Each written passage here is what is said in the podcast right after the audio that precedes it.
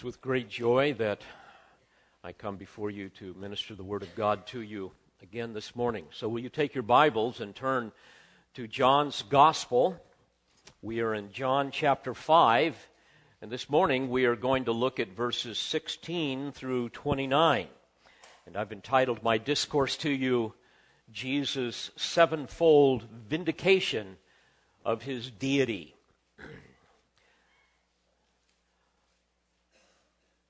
We know that Jesus has just healed a man that has been crippled for thirty-eight years. The man, according to verse fifteen, went away and told the Jews that it was Jesus who has made him well. And then beginning in verse sixteen, we read this. And for this reason, the Jews were persecuting Jesus, because he was doing these things on the Sabbath. But he answered them, "My Father is working until now, and I myself am working." For this cause, therefore, the Jews were seeking all the more to kill him, because he not only was breaking the Sabbath, but also was calling God his own Father, making himself equal with God. Jesus therefore answered and was saying to them, "Truly, truly, I say to you, the Son can do nothing of himself unless it is something he sees the Father doing. For whatever the Father does, these things the Son also does in like manner. For the Father loves the Son and shows him all things that he himself is doing. And greater works than these will he show him, that you may marvel. For just as the Father raises the dead and gives them life, even so the Son also gives life to whom he wishes. For not even the Father judges anyone, but he has given all judgment to the Son, in order that all may honor the Son, even as they honor the Father. He who does not honor the Son does not honor the Father who sent him.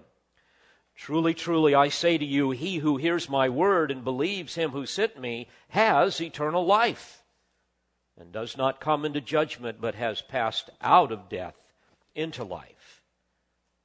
Truly, truly, I say to you, an hour is coming, and now is, when the dead shall hear the voice of the Son of God, and those who hear shall live. For just as the Father has life in himself, even so he gave to the Son also to have life in himself. And he gave him authority to execute judgment, because he is the Son of Man. Do not marvel at this, for an hour is coming, in which all who are in the tombs shall hear his voice and shall come forth, those who did the good deeds to a resurrection of life, those who committed the evil deeds to a resurrection of judgment." It must have been absolutely amazing to hear the promised Messiah of Old Testament prophecy proclaim the glorious news of the kingdom that was at hand, the very king standing in the midst of the people. It must have been astounding to witness his miracles that authenticated his regal claim as Messiah of Israel.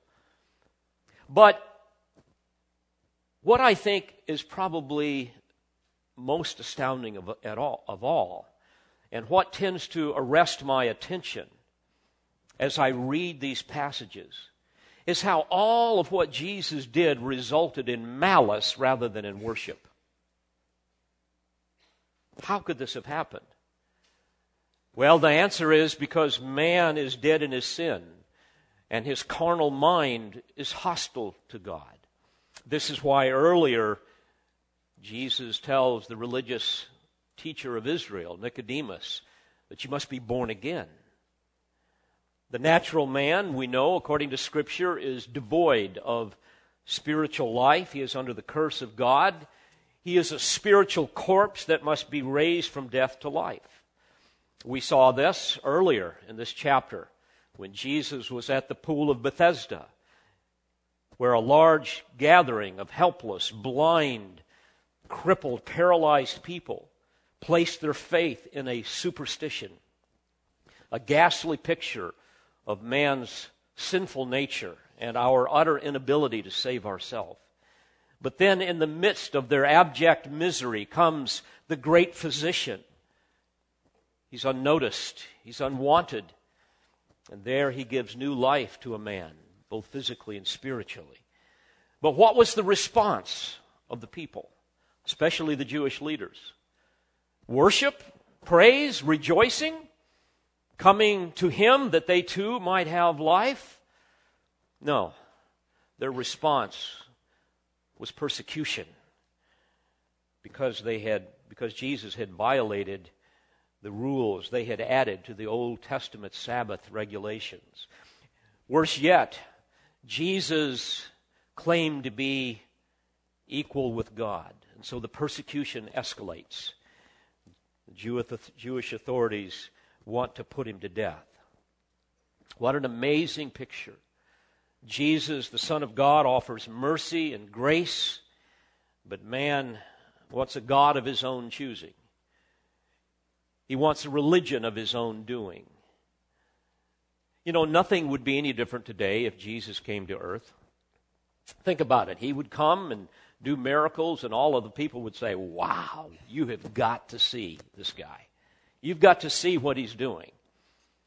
But then Jesus would say, you know, God the Father, my Father, and I are equal. All of a sudden people say, what's this guy saying? And then he would go on to say, you know, you people are spiritually dead by nature. There is nothing about you that conforms to the moral character or desires of God. Now all of a sudden the people are beginning to bristle. And then he would go on to say, because of your innate corruption, you are alienated from God, and his wrath is upon you. You are utterly unable to save yourself. You must believe in me, or you will perish in your sins. I am the way, the truth, and the life. No man can even come to the Father except through me. You know, it's not really hard to imagine what the response today would be, because in many ways we experience whenever we present the gospel. People are horribly offended with this. But my friends, you must realize that because of the unyielding power of sin in the human nature, man will reject the one true God if he asks him to receive what he insists he does not need and does not want. The world sees no need for a Savior because they see nothing regarding their sin. Think of our world and how it portrays Christ today. The prosperity gospel that is preached to millions around the world, the perverted gospel of Joel Osteen and Joyce Meyer, would have us believe that God is a stingy but benevolent God that will give you stuff if you do the right things. So you have to obey certain things. You have to have the right kind of faith. And oh, by the way, you've got to give our ministry some money. Then there is the Christ of Hollywood. You remember a few years ago, the movie The Passion of the Christ. And as I read how people perceived that movie and really what was presented, they said that this speaks of the power of the human spirit, of man's potential to love and sacrifice for fellow man. This helps us understand the need to maintain freedom of religion, religion to put down the tyranny of religious bigotry. And one of the theology professors here at Vanderbilt said, quote, Jesus is a model of nonviolent resistance. The cross, a symbol of dying to self, end quote. But there is nothing in that movie that would help a person understand that this is a portrayal of the incarnate Son of God who came to bear the wrath of God as a substitute for sinners that we might be reconciled to him. No one comes away with that. These profound truths are also noticeably absent in one of the most popular books about Jesus today, a book written by a man named Bill O'Reilly entitled Killing Jesus, a biography of Jesus and the events that lead up to his death. And then now there's a new movie out, a movie called Noah. This is a personal preference, but I would refuse personally to see it because it is such a profound distortion of the Word of God. From critics that I trust, I learned that God is described as the Creator, and the whole story is that the Creator is punishing man for destroying the environment and killing animals to eat and so forth. It's nothing about a holy God judging man for sin, and yet in His mercy providing a preacher and an ark to save those who repent and believe. A beautiful picture of the gospel of grace and faith in Christ. So the world does not know God. It does not understand Him. It does not understand Christ. But the amazing fact is the truth of who He is is found in His self-revelation in the Word of God. The truth of who Jesus was and who He is to this day is clearly delineated, much of it right here in this text today. Today we are going to hear from Jesus' very lips the testimony of the eternal Son of God. Now, you say you are a Christian? Great. Do you really know Christ? If somebody were to come to you and say, "Tell me about your Jesus," what would you say? Well, hopefully you will have a lot more to say in a few minutes than maybe you have right now. What we are going to find in this text is that Jesus claims equality with the Father in seven ways. In His providential workings, in His perfect oneness of will, His perfect oneness of intimacy, His sovereign authority as life giver, His judicial authority in judgment, His deserved oneness in honor, and finally, His power to raise the dead. So once again, we have the privilege of contemplating the unsearchable riches of Christ. And it's my prayer that each of you today will not only hear and believe His testimony, but be moved to worship Him and celebrate His undeserved grace in your life. So, we get a running start here in the narrative, beginning in verse fifteen. The man, referring to the man that was healed, went away, told the Jews that it was Jesus who made him well. And for this reason, the Jews were persecuting Jesus because He was doing these things on the Sabbath.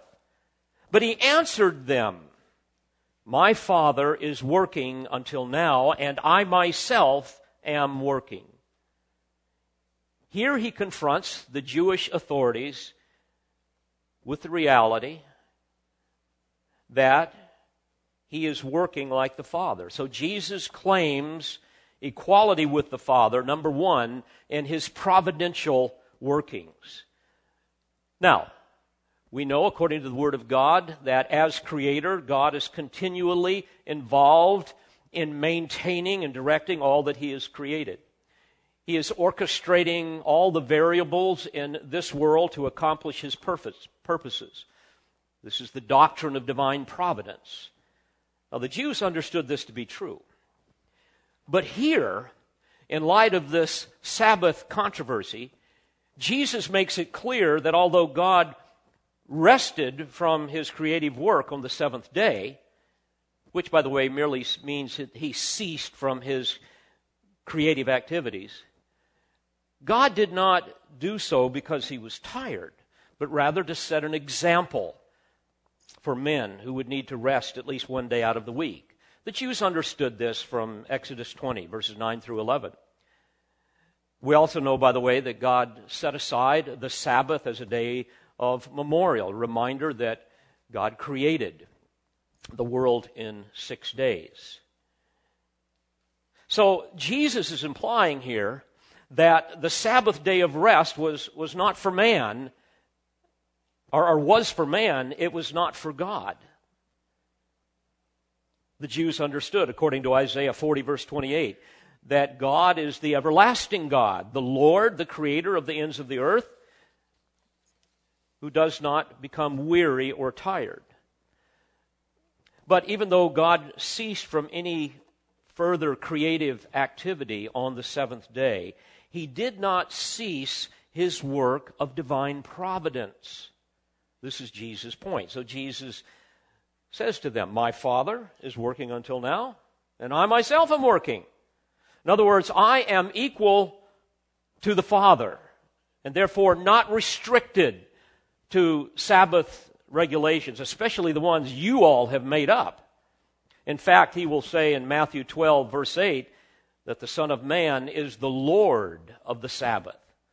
So Jesus is saying, by indicting me of wrongdoing, you are ultimately indicting God. Well, if you think the Jewish leaders were upset because he violated the Sabbath, and therefore undermining their authority, this statement brings it to a whole new level. Verse eighteen, he goes on. He says, John tells us, for this cause, therefore, the Jews were seeking all the more to kill him, because he not only was breaking the Sabbath, but also was calling God his own Father, making himself equal with God.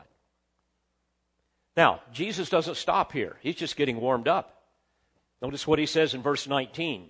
Jesus therefore answered and was saying to them, truly, truly, I say to you, the Son can do nothing of himself unless it is something he sees the Father doing. For whatever the Father does, these things the Son also does in like manner. He says, unless it is something he sees. The term means to perceive, something that he perceives, that he knows the Father is doing. So here, Jesus claims equality with the Father. And number two, his perfect oneness of will. Beginning in verse nineteen, by the way, Jesus moves from a dialogue into a monologue as he continues to make his case. Now, Jesus tells them in this text that he never acts independently from the Father. Again, the Son can do nothing of himself, literally nothing out of or from himself. Nothing originates with him alone. The point is, he does nothing out of his own initiative. That's the point. There is no self-will in the Son. Thus, he claims perfect oneness of will with the Father. Now, think of the implications of what Jesus is saying regarding the Jews' claim that he had violated the Sabbath. Such a charge was utter blasphemy because the Son is eternally one with the Father. And whatever he does perfectly harmonizes with the will of the Father. So Jesus, again, is saying, you attack me, you attack him. Jesus elaborates on this further in verse twenty. For the Father loves the Son and shows him all things that he himself is doing. This speaks, number three, of his perfect oneness of intimacy. His perfect oneness of intimacy. Here we learn, as well as what we find in many other passages, that there exists between the Father and the Son a love that is so ineffable, so deep, so uninterrupted, that no secret, no, no conflict, no inequality can ever exist between them. They possess the same nature. They exhibit the same character. So Jesus builds upon what he has already stated. The continuous self-disclosure from the Father to the Son and the continuous obedience from the Son to the Father is a reciprocal expression of love for one another, a perfect oneness of intimacy. You know, an amazing and very practical truth emerges from this, and that is this. If you want to know God, you need to know Jesus. It's real simple. If you want to know the Father, you must know the Son. Jesus will say later on in chapter ten that I and the Father are one. He will say in chapter twelve, he who sees me sees the one who sent me. And in chapter fourteen, he who has seen me has seen the Father. The point is this. The Father and the Son are so united that they share the same nature, the same essence. Jesus possesses all of the divine excellencies of the Father. So everything Jesus does is a revelation of the Father, a revelation of God. We are told that in the New Testament that we see the glory of God in the face of Christ. And it was his love for the Father that ultimately nailed him to a cross to purchase our redemption and glorify his Father. And we know, according to Scripture, that it is the Holy Spirit that leads believers into this same love, this intimacy of the Father and the Son. So think of this. Because of their love for us, the Father sent his perfectly obedient Son to die for the elect. It's an amazing concept in Scripture. It's perfectly summarized in the lyrics that read, "From heaven he came and sought her to be his holy bride. With his own blood he bought her, and for her love, for her life he died." This is Jesus, dear friends. This is the one we worship, the lover of our soul. Jesus loves me, this I know, for the Bible tells me so. Our children understand it, and we must celebrate it. This is why we should hang on every word. This is why when we come to the Word of God, we must meditate on every expression that the Lord speaks through his Word. This is why we should obey every command. This is why we should constantly find ourselves lost in the wonder of his glory and celebrate his grace, to think that he loved us and gave himself for us, that he bore our sins specifically in his body, and to think that we love him for one reason, and that's because he first loved us. So Jesus says in verse twenty, "For the Father loves the Son and shows him all things that he himself is doing." Then he adds this, "And greater works than these will he show him, that you may marvel." Now, we know that he had just healed the, the man that was severely crippled for thirty-eight years. Uh, soon he's going to raise the dead, and he's alluding to this in verse twenty-one, as we will see. And ultimately, Uh, he is going to be the judge of all mankind, as he's going to describe in verse twenty-two and following. But there are so many more works that will cause them to marvel. So think of the flow of his vindication thus far. He is equal to the Father in his providential workings, in his perfect oneness of will, his perfect oneness of intimacy. And next, Jesus claims equality with the Father in number four, his sovereign authority as life giver. Verse twenty-one, "For just as the Father raises the dead and gives them life, even so the Son also gives life to whom he wishes." Sometimes the phrase "gives life to" is translated in the Old English, and we get the word "quicken." He quickens whom he wishes. Now, this claim would have stunned the Jews, not only because it violated their distorted and weak understanding of Scripture, but also the second of the Shemone Esra, which means the eighteen, eighteen benedictions of the Jewish prayer book that was in common use in that day, would have told them about God's quickening power that Jesus now claims. There we read this, quote, "Thou, O Lord, art mighty forever. Thou quickenest the dead. Thou art strong to save. Thou sustainest the living by thy mercy. Thou quickenest the dead by thy great compassion. Thou makest good thy faithfulness to them that sleep in the dust. Thou art faithful to quicken the dead. Blessed art thou, O Lord, who quickenest the dead," end quote. The Jews knew that only God could raise the dead. They knew this, of course, even from the Old Testament, in Deuteronomy chapter thirty-two, verse thirty-nine. We read, "There is no God besides me. It is I who put to death and give life." So they were fully aware of this, and they were fully aware of many of the examples of God raising the dead, even in the Old Testament.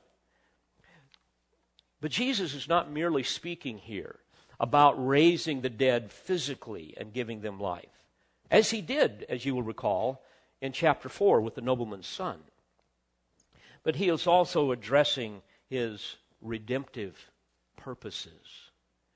Like the Father, Jesus gives spiritual life, spiritual life to whom he wishes. And this is one of the greater works Jesus referred to in verse twenty. Now, may I remind you that all the greater works performed by Jesus belong equally to each person of the triune Godhead and should not be seen as given or somehow received by one of them alone. However, through his incarnation, the Son took upon himself that special work of redemption, the will of the Father. But indeed, like the Father and the Spirit, the Son, as we see here, gives spiritual life to whom he wishes. For example, speaking of his atoning work, Jesus says in John six, verse fifty-one, "I am the living bread that came down out of heaven. If anyone eats of this bread, he shall live forever. And the bread also which I shall give for the life of the world is my flesh." But notice again the last phrase of verse twelve. The Son also gives life to whom he wishes. This clearly speaks of his uninfluenced sovereign choice to save. Once again, we saw this at the pool of Bethesda, where out of all of those in need, he chose to save one man for no other reason than his own good pleasure. He does not quicken all men, only those whom he wishes. Now, this is highly offensive to most people, especially many people that name the name of Christ. Many people are hostile to the doctrines of grace, of God's sovereignty and salvation. They don't like the idea that he alone has authority as life giver. Many prefer to think that somehow we contribute to our salvation in some way, that we cooperate with God in some way. But as we will find in John six, Jesus is going to say that all whom the Father gave to me, to the Son, before the foundation of the world, will ultimately come to the Son as a result of the Father's drawing. And the Son will receive them unto himself and bring them to glory. By the way, people back then did not like this doctrine either, because we read in verse sixty-six, "As a result of this, many of his disciples withdrew and were not walking with him anymore." So Jesus claims to be equal to the Father in his sovereign authority as life giver. But he adds another claim, number five. He's equal to the Father in his judicial authority in judgment. Notice verse twenty-two. "For not even the Father judges anyone, but he has given all judgment to the Son."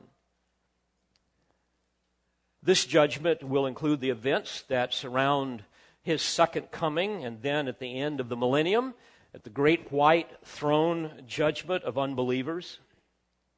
For example, Jesus revealed the terrifying scene of his second coming, that particular judgment.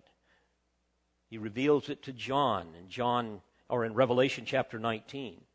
There we read that he will come to wage war, to make war, and from his mouth comes a sharp sword, so that with it he may smite the nations, and he will rule them with a rod of iron, and he treads the winepress of the fierce wrath of God, the Almighty, and on his robe and on his thigh he has a name written, King of Kings and Lord of Lords.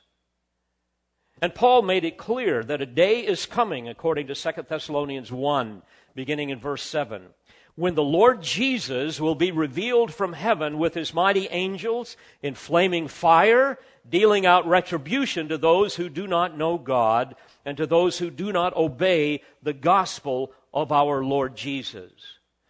And beloved, I would submit to you, as we look at the constellation of prophetic signs today, we can see that this day is probably coming very soon. But here in John five, Jesus is specifically speaking of the final resurrection and judgment. He describes the final and ultimate raising of all the dead from their graves in verses twenty-seven through twenty-nine in connection with the resurrection of the unrighteous dead that will be summoned to the great white throne judgment at the end of the millennium. We'll examine that more in a moment. So it's astounding to think what he is saying, that the Father has given the Son all judgment, that type of authority. In Acts chapter ten, verse forty-two, Peter declared that Jesus is the one who has been appointed by God as judge of the living and the dead. Very, very clear. Indeed, the person of the glorified Christ will sit in final judgment over unbelievers. Well, by now, the religious elite of Israel are apoplectic. They are absolutely seething in rage. But Jesus is not finished. Not only has he claimed equality with the Father in his providential workings, in his perfect oneness of will, his perfect oneness of intimacy, his sovereign authority as life-giver, and his judicial authority in judgment, but number six, in his deserved oneness in honor. Again, notice the end of verse twenty-two. The Father has given all judgment to the Son, verse twenty-three, in order that all may honor the Son, even as they honor the Father. He who does not honor the Son does not honor the Father who sent him. My friends, this was absolute blasphemy to the Jews. The Jews were very familiar with Isaiah chapter forty-two, verse eight. And there, God says, I am the Lord, that is my name. I will not give my glory to another, nor my praise to graven images. And yet here, standing before them, is Jesus of Nazareth telling these Jewish leaders that the Father gives honor to the Son, and whoever does not honor the Son does not honor the Father. In other words, he's saying, you men think that you are honoring God by contending for God's Sabbath law. But in, real, in reality, you are dishonoring God by not honoring me, by refusing to hear and believe the Son who stands before you. Now, obviously, because the Son is equal to the Father in all of these ways that we're seeing, he is deserving of the same honor, a truth that separates true believers from the cults. For example, atheists and agnostics today would say that Jesus was just a good man, some type of a legend. The theological liberals of the eighteenth and nineteenth century said that he was strictly a moral teacher, a model we should follow, but he was not to be the object of saving faith. By the way, those lies, the lies of higher criticism and so forth, ultimately eviscerated the truth of the gospel. And as a result, we see the darkness of paganism covering Europe to this very day. You get Jesus wrong, you get it all wrong.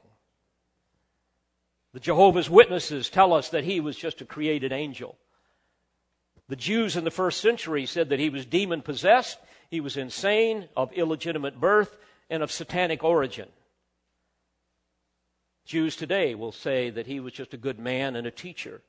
The Mormons will tell us that he is one of many gods, and the Father is yet another God. The Muslims tell us that he is a virgin-born prophet. The progressive, liberal Christians and the Unitarians tell us that he is a good man and a social revolutionary. And I had a homosexual write me this last week and give me a scathing condemnation for my distortion of Jesus, who he claims was a gay Jewish prophet. And then there's the distorted Jesus of Roman Catholicism.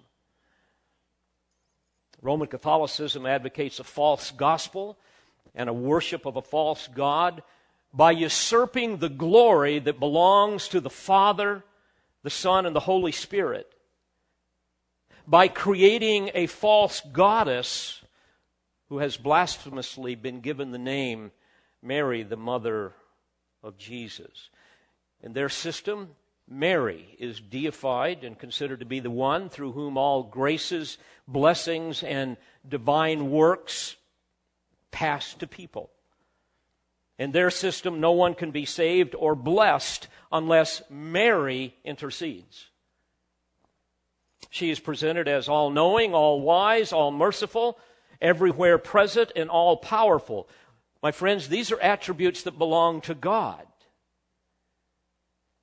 Please understand, as a footnote, it is a deadly deception to somehow classify the Pope, the worship of Mary, the idolatry of the Mass, and the entire Roman Catholic, Roman Catholic system as authentic, genuine Christianity. My friends, I say this with love, but based upon the authority of the Word of God, that system is an apostate, corrupt, heretical, false Christianity that does not give honor to the Son. And again, it ultimately eviscerates the truth of the gospel, and therefore it presents a false gospel that cannot save. Jesus says, "He who does not honor the Son does not honor the Father who sent him." My friends, this text stands as a most solemn sentence of condemnation to every religious practice and profession that fails to honor the Son and all of his glorious perfections. Not to mention the message that Jesus preached. In fact, the Father commands that all will honor the Son and will one day do it willingly or unwillingly. Paul speaks of this in Philippians two, beginning in verse nine. For this reason also God highly exalted him and bestowed on him the name which is above every name, so that at the name of Jesus every knee will bow, of those who are in heaven and on earth and under the earth, and that every tongue will confess that Jesus Christ is Lord, to the glory of the Father. Now notice what he says in verse twenty-four as he continues his claims to deity by expanding upon what he meant earlier concerning giving life to whom he wills. Verse twenty-four says, "Truly, truly, I say to you, he who hears my word and believes him who sent me has eternal life, and does not come into judgment, but has passed out of death into life." Underscore the phrase, "has eternal life." He who hears my word and believes him who sent me has eternal life. Doesn't say he receives it. Doesn't say he obtains it. He has it. It is a present possession. In other words, only those who have been given everlasting life will hear and believe. Think about it. Man must hear and believe, but yet he cannot do so if he is spiritually dead. He needs to be born again. There is the requirement of eternal life. That, as we see here in many other texts, depends upon Christ, not on man. We must be born of God. We are made partakers of the divine nature, Peter tells us. Spiritual life originates from Christ himself. Therefore, what he is saying is that the believing heart, the hearing ear and the believing heart, are the consequences, not the cause of, or the qualifications for eternal life. Believing in Jesus as Savior and Lord is ample evidence that man has received spiritual life. If I can put it very simply, it is regeneration that produces belief, not the other way around. Now, in light of Jesus' clear statements, may I ask you, how is it that people can claim that a man can have eternal life in Christ one day, and then because of something they do, lose it the next? My Bible says that they have eternal life. I think that means life that does not end. Eternal life, that they have passed out of death into life. It does not say, unless one apostatizes and then goes from life back into death again. Eternal life means that there is no second death. It's not possible. Indeed, we will all die physically, but not spiritually. The second we are born again, we have the life of Christ within us, and that is a life that cannot expire. Jesus says, because I live, you shall live also. Paul talked about the great mystery of salvation in the gospel. It's Christ in you, the hope of glory. So the penalty we know has been paid. We are forever acquitted, and justice demands that we go free, that we have eternal life. It is our God-given eternal life that even caused us to hear and believe. And it is that God-given eternal life that will cause us to persevere in the faith. So Jesus makes it clear. Truly, truly, I say to you, he who hears my word and believes him who sent me has eternal life and does not come into judgment, but has passed out of death into life. So Christ gives life to whom he wills. And those who have eternal life will be the ones who will hear and believe. They will be the ones that will not come into judgment because they have passed out of death into life. Said differently, when the word of God is preached, people hear the truth of the gospel. They hear that God must punish sin and that he has done so in the person of his Son. And he has therefore, through his Son, had his wrath appeased. The Son was made to be propitiation for sin.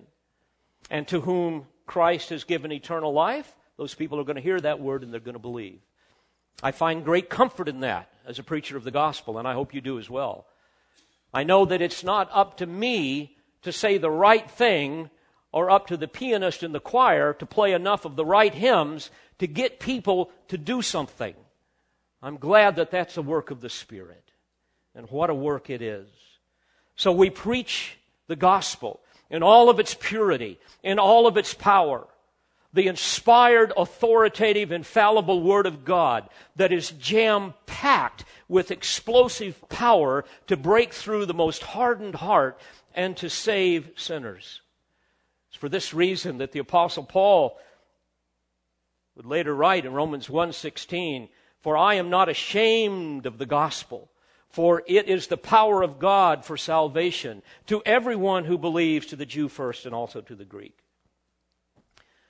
Well, by now, Jesus' outraged opponents must have been tearing their garments in rage.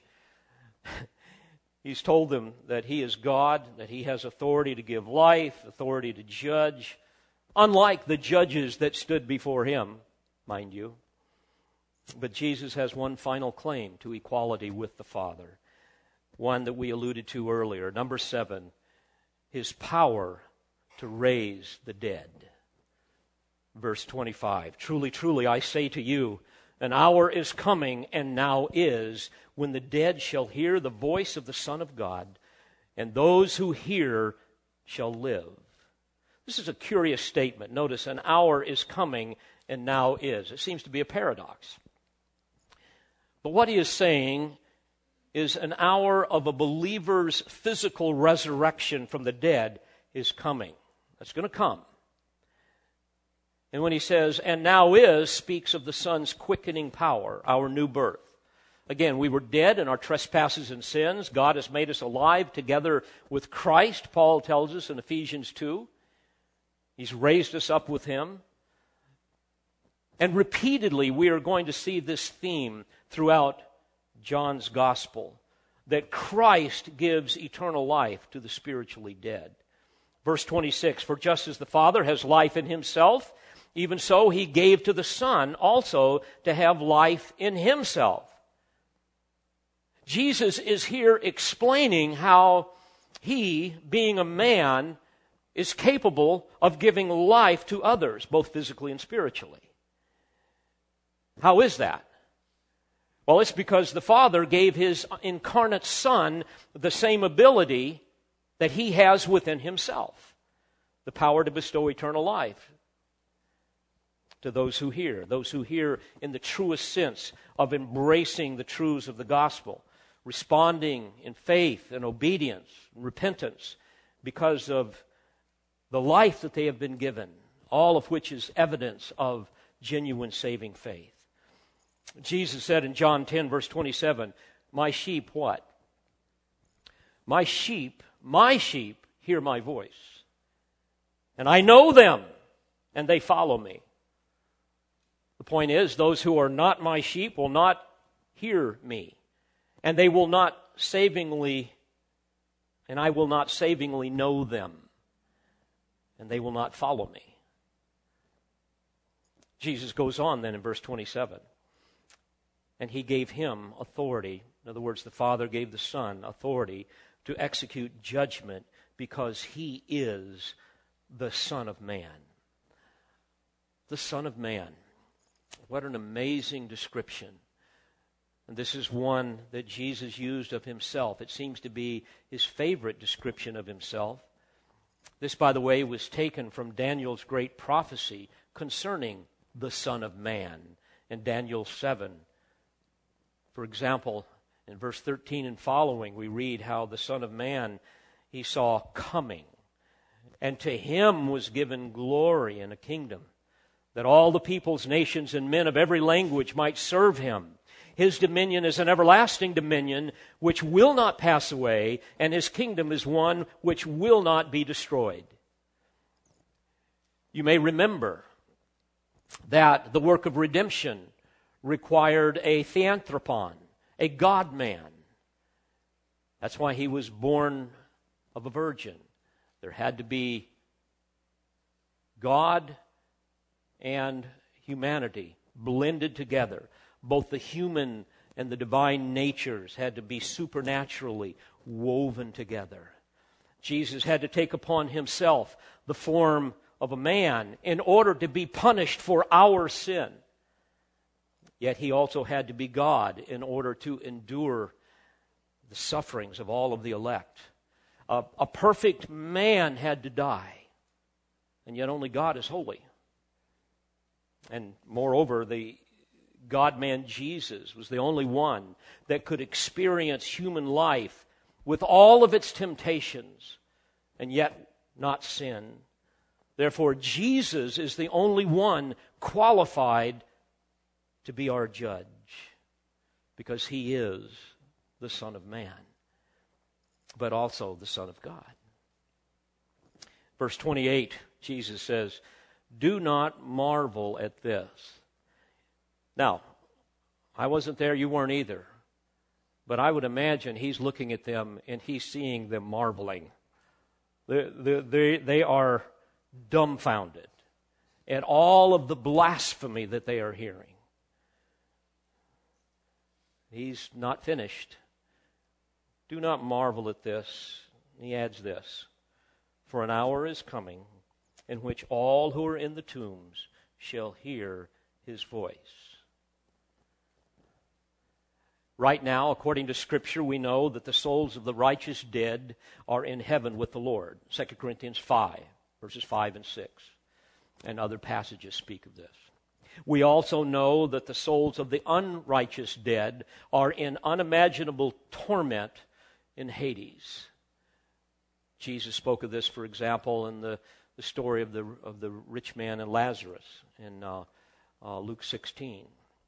But Jesus goes on to distinguish between two very different resurrections. The resurrection of life for believers and the resurrection of judgment for unbelievers. Notice at the end of verse twenty-eight, "For an hour is coming in which all who are in the tomb shall hear his voice and shall come forth. Those who did the good deeds," in other words, those who manifested the fruits or evidence of genuine saving faith. It's not that we did good deeds to earn our salvation, but because as a result of our salvation, we manifest these good deeds. Those are going to come to a resurrection of life, he says, but those who committed the evil deeds to a resurrection of judgment. Now, as I said earlier, in the context of verse twenty-seven, here Jesus is specifically speaking of the final resurrection and judgment, where he will call forth the unrighteous dead from their graves, and he will summon them to the great white throne judgment, where they will stand before him at the end of the millennium and hear their sentence. We read about this in Revelation twenty. My friends, this is a solemn, horrific scene. At the great white throne judgment, myriads upon myriads of unbelievers will be resurrected from their torment, and their souls will be re- reunited with the D N A of their former body, a body that will then be uniquely suited for the torments of eternal hell. In John five twenty-nine, Jesus called this here the resurrection of judgment. In Daniel chapter twelve, verse two, it's described as the resurrection to disgrace and everlasting contempt. In Acts twenty-four fifteen, Paul described it as the resurrection of the wicked. What a terrifying scene. This is a reunion of the damned, summoned by the Son of Man, whom the world has maligned and mocked for millennia. In Revelation chapter twenty, and verse thirteen, Jesus reveals more of this to the Apostle John. There we read, "And the sea gave up the dead which were in it, and death and Hades gave up the dead which were in them." An amazing thought. The Lord Jesus Christ, that the world mocks, will summon the bodies of the unbelieving dead from the most remote places of the globe, from the sea where billions have perished, especially in judgment during the time of Noah's flood, and millions since then. They will also come from Hades, a term used in the New Testament uh, as a reference to the place of punishment for the departed dead who await their final sentencing to the lake of fire, the great white throne judgment. And as we look at Scripture, just before the Lord Jesus uncreates the universe, he is going to beckon all the D N A of unbelievers on land and in the sea. And in Revelation, John sees this. He sees the dead, the great and the small, standing before the throne. And then at the end of verse twelve, he says, "And books were opened. And another book was opened, which is the book of life." Daniel saw this as well when he described in Daniel seven the Ancient of Days who took his seat upon his throne. And in verse ten he said, "And myriads upon myriads were standing before him. The court sat and the books were opened." What a horrib- horrifying scene. A scene of an innumerable number who will stand before this dreaded throne. And their name will not be found in the book of life.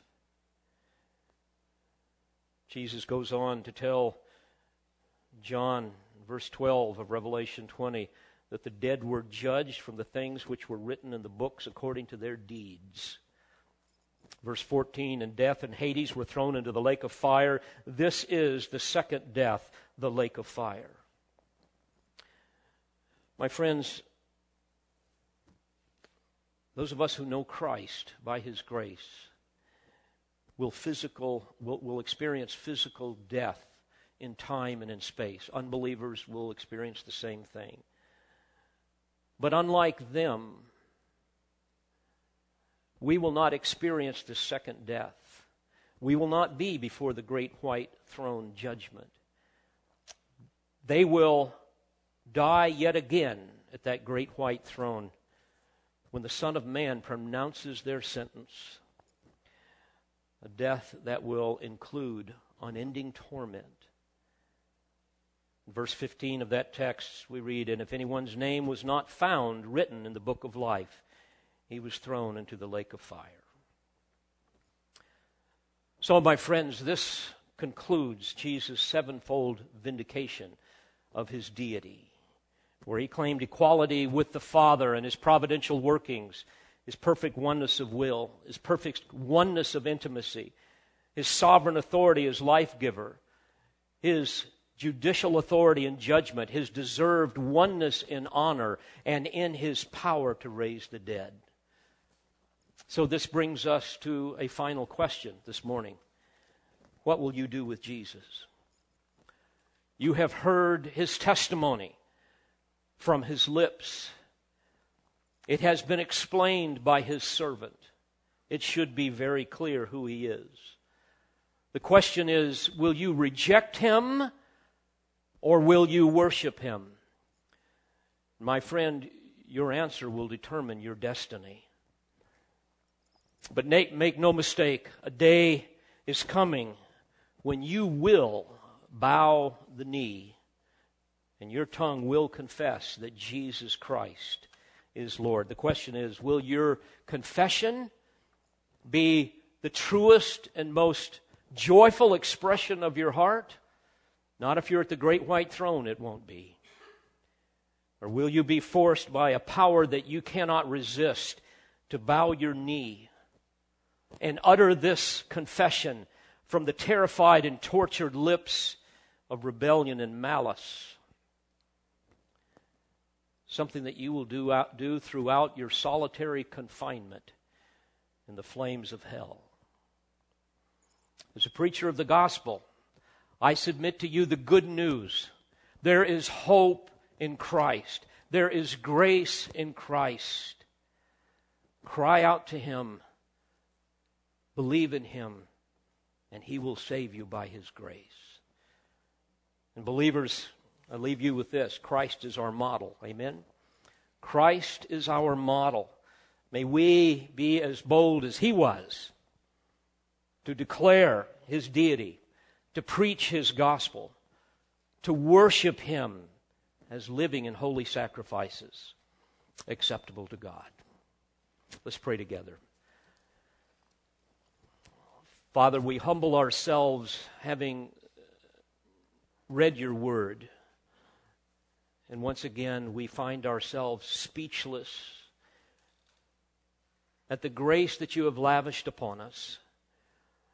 I pray that the great truths that we have contemplated here today will continue to mold us into the image of our dear Savior. And I pray that we will be bold to declare who He was and who He is to a world that does not know Him and does not want to know Him. We thank You that because of Your power to give life to the spiritually dead, that there are those who will hear and will believe. So, Lord, we give You all of the praise, and we thank You for this time. For it's in Jesus' name that I pray. Amen. We pray you've been edified by this presentation. You've been listening to pastor, Bible teacher, and author Doctor David Harrell. For more information or for other messages from Doctor Harrell, please visit the Olive Tree Christian Resources website at O T C R dot org.